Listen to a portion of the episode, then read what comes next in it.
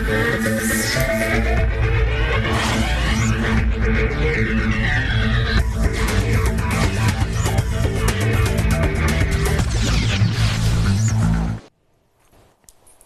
Back. You're watching Stockwatch with me, Giulietta Talevi, and joining me to take your stock-related questions this evening are David Shapiro from Sasfin Securities and Wayne McCurrie from FNB Wealth and Investments. If you'd like to send questions, please SMS 41392, email stockwatch at bdtv.co.za, or tweet us on X at BusinessDayTV using the hashtag Stockwatch. Uh, David, Wayne, good evening to you both. Um, Wayne, I feel like I should start with you, given that it looks like something out of a Halloween horror show. In Clearly, the dark, yeah. okay, well, can you enlighten us as to what happened on the markets today? Um, there was, I mean, yesterday was a, a, a real stonker of a day. It was fantastic yeah. to see gains of 3% um, on the all share index. We haven't had one of those days for a long time. And then everything kind of fizzled out today, although the RAND came back um, even more strongly. Um, do you think maybe there was just a bit of a, a pause after yesterday's rally? Look, after, normally after you get a full 3% move in the market, and the next stage normally gives back a fair proportion of that. And I'm sure it's been spoken about a lot, but I think this sort of change in sentiment, improvement in the rand, etc., is on the back of some comments once again about interest rates out of America. I mean, the one federal uh, bank uh, chairman, not the chairman, one of one of the members, yeah actually said that he doesn't think interest rates are going to go up again.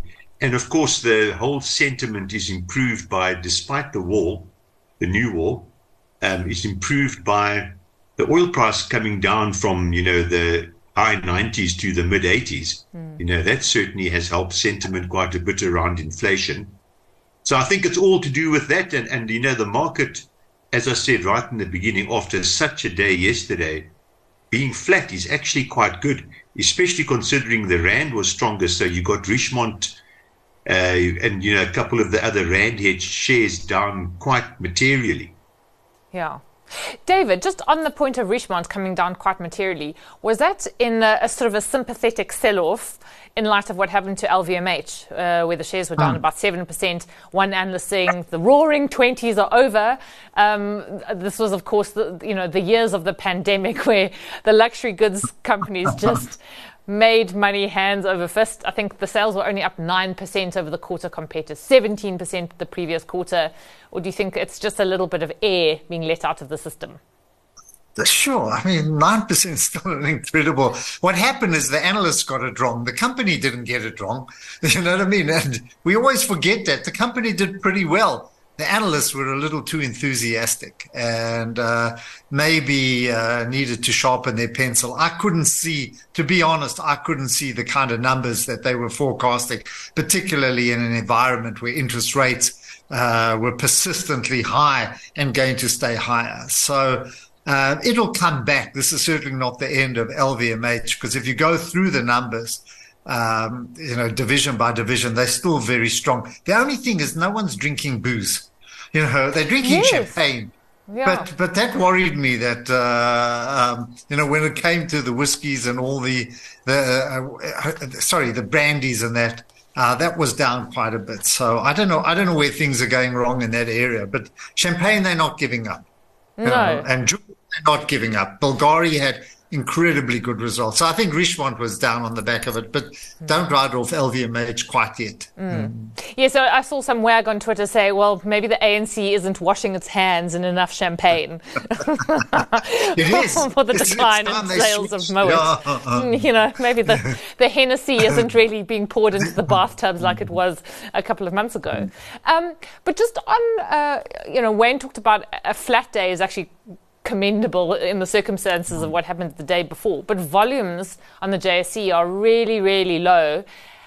What, 13, 14 billion rand? And actually, there's a question that came in about Purple, uh, Purple uh, uh, Group in which I own shares, and I, I had a look at uh, how I have done on that shareholding. Not very well. I mean, the stock is now back below 80 cents.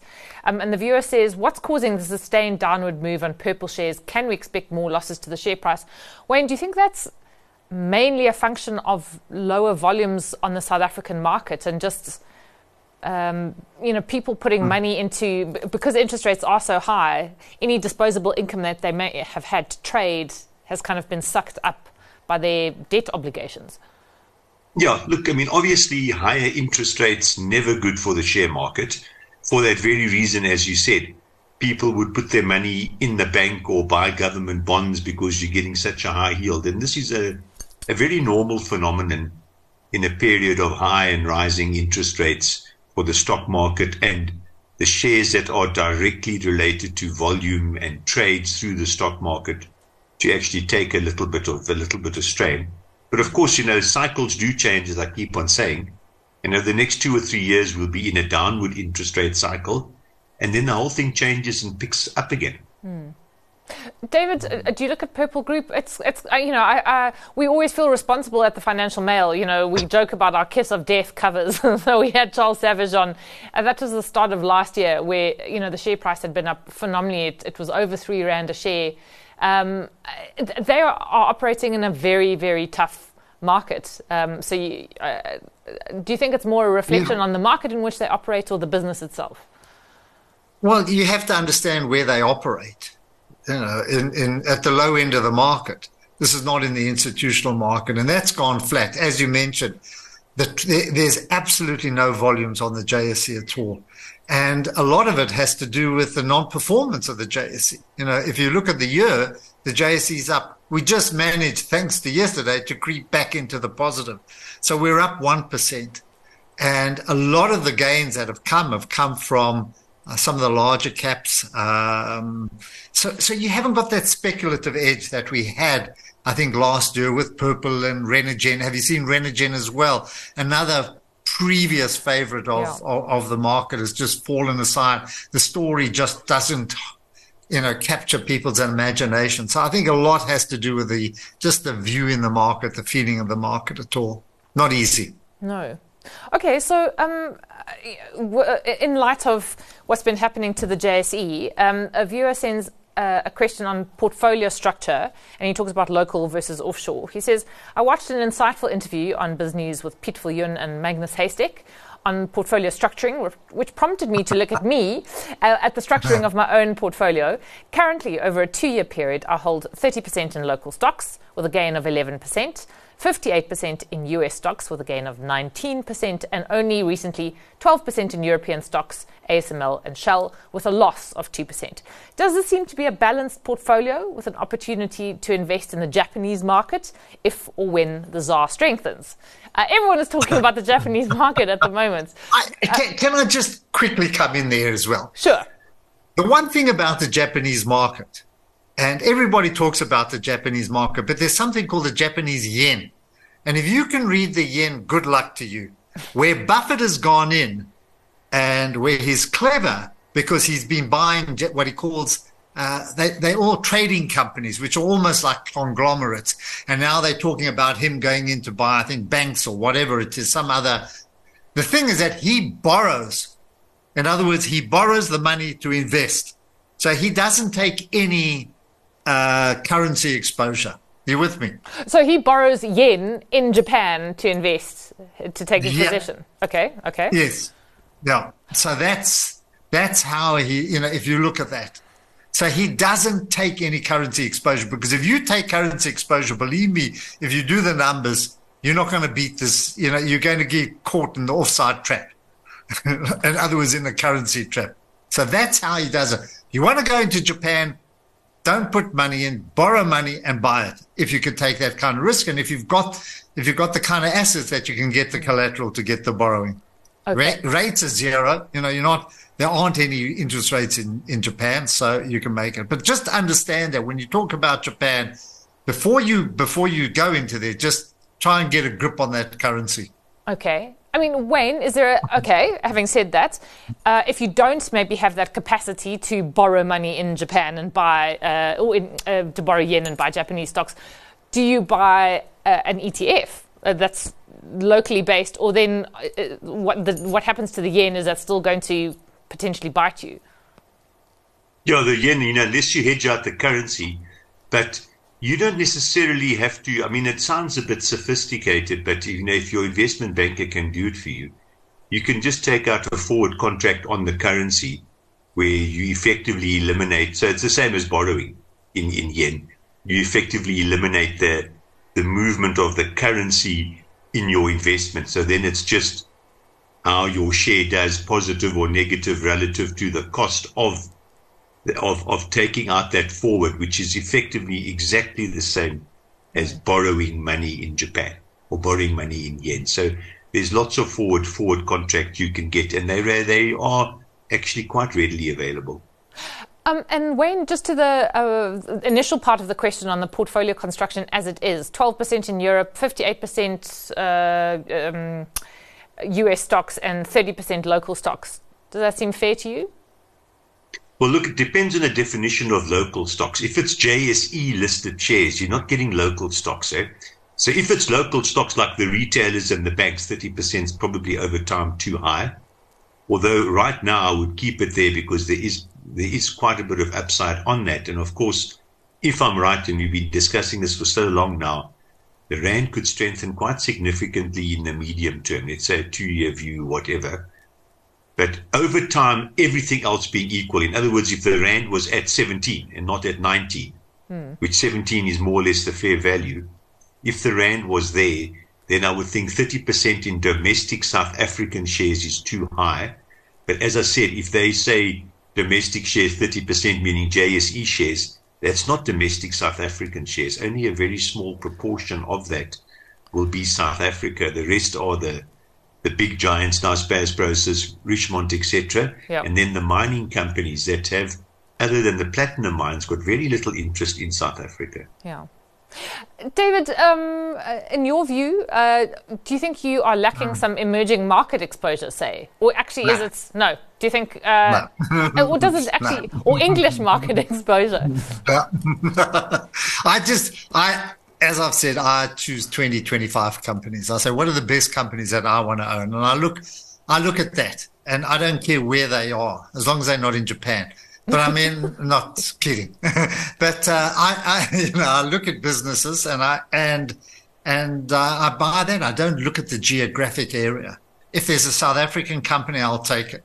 You know, and also consider because to a large extent, especially. Um, you know, especially European, American companies, even South African, as Wayne was mentioning, they're not South African companies. Yeah. You know, they're international. So they're earning their money uh, in different regions. So if you go look at LVMH this morning, you know, I was just going through there, 30% of their money is earned in, say, China, 30% in the US, 30% in Europe, you know, and 10% elsewhere.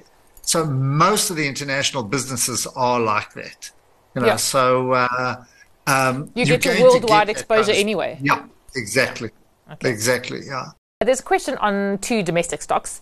Uh, please could you ask the panel their views on AVI and Discovery and whether uh, either or both are a buy right now. Wayne, what do you think? Look, I think AVI is a buyer. I really like the company. I'm not sure why they still got I and J because it, it, adds no value to the AE to the to the AVI share price at all. It is so volatile. It is such a difficult industry. But besides that, I mean, I'm hearing lots of just as as an aside comment now. I'm hearing lots of stories about this new diet drug and no one wants to snack anymore and buy biscuits and eat little snacks. Uh, this, is, is I'm hearing about now. But the, the AVI snack business is very good. They are one of the only domestic companies that can push through price increases to maintain margins. Even though they suffer a little bit on volume, their product range is so good, people will actually pay up for it. And that's a, a very good attribute to have. Discovery, I think, is a little bit expensive. Discovery always uh, is short on cash, so you never get a, your your yeah. profits paid out in the dividends. So I would be a little bit cautious about Discovery now. Mm. You know, that is such a curious uh, comment on, on people avoiding snacks. Uh, and just on that, on those uh, weight loss drugs, what uh, Ozempic and Wegovy, uh, and I think we mentioned it before on the show, Novo Nordisk, which is the Danish hmm. pharmaceutical mm. company that has pioneered um, um these these mm. drugs, has basically overtaken the size of the Danish economy. it's just yes. had an extraordinary, but is it something that we should actually consider that, um, especially in sort of US food groups, or uh, if, if people are eating more healthily, or do you think that's just a little too left field? I, I, was listening to the CFO of uh, Pepsi Cola yesterday, PepsiCo yesterday, and they were asking him that same question because if you looked at the range of goods that he has, it's a mother's nightmare, you know, from from from Pepsi Cola to all the different snacks, and you know, people do eat it. I doubt whether the vast amount of the vast um, uh, public are going to give up that kind of snacking you know, and, and start taking these drugs. I mean, they're very specific drugs. You know, they, I think they kind of become celebrity drugs now. They're quite expensive and so on. Mm. But uh, Eli Lilly is another one that has the, the drug as well. And I'm just looking at the market today, both Novo Nordisk and Eli Lilly are just shooting the lights out. So it just shows you on the pharmaceutical sides, uh, you get the right mix and there it goes. But just be careful. I mean, it's, uh, by careful, I, I, mean, sometimes these things do overshoot. Yeah, and, and back to AVI, uh, Wayne was saying that um, he can't understand why they still have I and J. I, um, I, I, I, mean, do you think why wouldn't they sell it? Why do they hold on to it? you know, just out of it's just out of balance with everything they have. You know, all the other brands that they have are fast moving consumer goods or whatever, or, or you know, really, this is fishing is a is is a, is a commodity. It's like the chickens. You know, you've got to get in a boat there, put diesel in, which is expensive. Hope that the waves don't topple the boat. Go out there, try and find the fish, bring them back, and you know there are all kinds of issues. So it, it's always an up and down business, and then. Uh, you've got to sell it either offshore or whatever it is. The prices of you know price of fish changes so much. I I just think it's uh, just stay away from anything like that. It's just so volatile and so erratic and take that away, you've got some seriously good brands in AVI. Mm. So I agree with Wayne, but they're not going to listen to us. So you know whatever we say, pointless, really. Well, um, and, and, Discovery, Wayne was saying he thinks they're a little bit uh, pricey at this point in time. It, it's a tough industry. You know, it's it it really is a tough industry and a tough environment here as well. Their businesses are okay; they're doing well but it's it's it's really difficult to grow that in in this local economy and offshore as well. It's very competitive, very very tight. Mm. I don't I don't dislike them, but I don't think you're going to make huge amounts of money going into it. Mm. Um, so we got. I think that applies. Just generally applies to to most of the financial services in a in a difficult environment. You know, I'm not. It's not unique to Discovery. Yeah, I mean, and, PSG uh, Konsult came out with results today, which were which were pretty good. I don't know if yeah, they were quite good. Yeah. If they, I, I, I don't know why I mentioned well, them in relation to Discovery because they actually are, uh, you know, they're quite different. Although in Discovery's got the mm. uh, the investment part of the business, um, but just on a financial services company that seems to be taking market share from others. Uh, we we spoke to the, the CEO a few months ago for the FM, and he was saying it's because they have this advice led model. And when markets are much tougher, people like the advice, which is why they have, have done quite well. I, I don't know if PSG Konsult would interest either of you if you were a potential buyer. I love that. Yeah. now they've got an army of people that cover the whole country, you know, and and uh, it, it, depends on the quality of the sales force because most people will buy anything. You know, you could come into my household and bless my wife, you could sell her anything. You know, if I'm not here to say no, she's standing next to me. I'm going to get a clap as soon as this show's over. Ooh, Shapiro, you in deep trouble. Yeah, you're not you getting are in dinner. deep trouble. Well. but but what I'm trying to say is that they they've got a very good sales force, you know, and very well organized business and uh, I think it's a result of that. I don't take anything away from the quality of service, but don't underestimate yeah. their their reach. Yeah, mm. and I think that's something a lot of people don't realize is essentially the life assurers and to maybe a lesser extent the banks are actually just marketing machines. Mm. Mm. They they're there to sell. Yeah. You know, the share price doesn't go up and down on the quality of the product they got the share price goes up and down on how many products they sell. Mm. And do they give proper service to their clients? Do they do all the right things? But it's a client relationship selling organization. That's what it is. Yeah. And if you haven't got the distribution, no matter how good your product is, you're not selling. Yeah. Mm. Okay. Absolutely right. I mean, it's, I mean that, and it's very valuable uh, insight that. That's what they are, you know. To a large large amount of the people go out there and haven't got the financial knowledge and they'll buy what you know what these machines sell them mm. that's that's financial services yeah uh, yes there was uh, i remember one uh, cartoon uh, uh, i don't know if it was in the wall street journal or where it was but it was a bemused looking uh, layperson such as us on a deck um, asking where all the investors yachts um, so it wasn't yeah. you know where's yeah. yeah um, mm. Anyway, uh, the viewer who sent us a question about his portfolio construction just wants to tell us what his local stocks are. And he says Bidvest, Mondi, 91, Sanlam, and ShopRite. So that is okay. quite That's a very good selection, but, uh, but uh, uh, 91 is not a local company, and Mondi is certainly not a local company. No. I mean, that's quite a concentrated bunch of shares, isn't it? Mm. Yeah, they're good yeah. businesses they're good businesses, but it, it, it maybe is. I mean, I've the, the, the, for all the years I've been in investments, and it's much shorter than a number of years that David's been in investments. There's been this argument against diversifying your portfolio and concentrating your portfolio. I mean, I was a youngster, concentration of portfolio was everything. Whereas now, when I'm older, I realize diversification is actually mm. everything. Mm. Okay. Then uh, another viewer sends us a fairly complicated question, so I, it's it's a little bit hard, um, and it's actually on shareholder language, just on on how complicated it is for the average shareholder to figure out what on earth a company is telling you in their SENS statement. Um, but he mentions Quilter. He says. My Quilter Minnie Mouse shares, not Mickey, are going under transformation in early November. My queries go unheeded from the investor companies concerned. Um, do you know what's happening to Quilter shares? Is there some sort of action that's uh, that you can recall? Not, Not that I can recall. No. Okay. I don't know. I, you know, if they could be more specific, I'm not quite sure what uh, you know what the reference is to. Okay. All I right. don't. To be honest, I don't watch it that closely. You know, yeah. I don't. Uh, it's not one. Know, just just on on on on on communication, companies must learn that communication with the market is vitally important. And a second point is the less you can understand because it's in language you can't comprehend or understand, you must just be a little bit cautious, possibly. Mm. Yeah.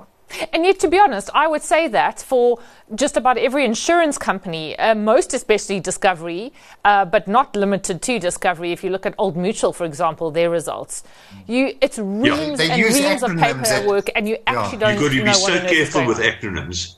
Yeah, they got all these acronyms. Yeah. I know a director uh, who's now retired, but he was a director of three seriously large financial services banking organizations in South Africa and he said when he goes to a board meeting, as part of the board pack was a two page things of all the acronyms and what they stand for. you see, they most of the insurance companies get the actuaries to write the financial reports, you know, and and instead, and and that makes it so difficult to understand. And there's also inconsistencies. Yeah, but as we've learned through bitter mm-hmm. experience, the one thing you can't get around and the one thing you can't fudge and the one thing you can't hide in page 38 is what cash did your business yeah, generate? Okay, just hone in on that number.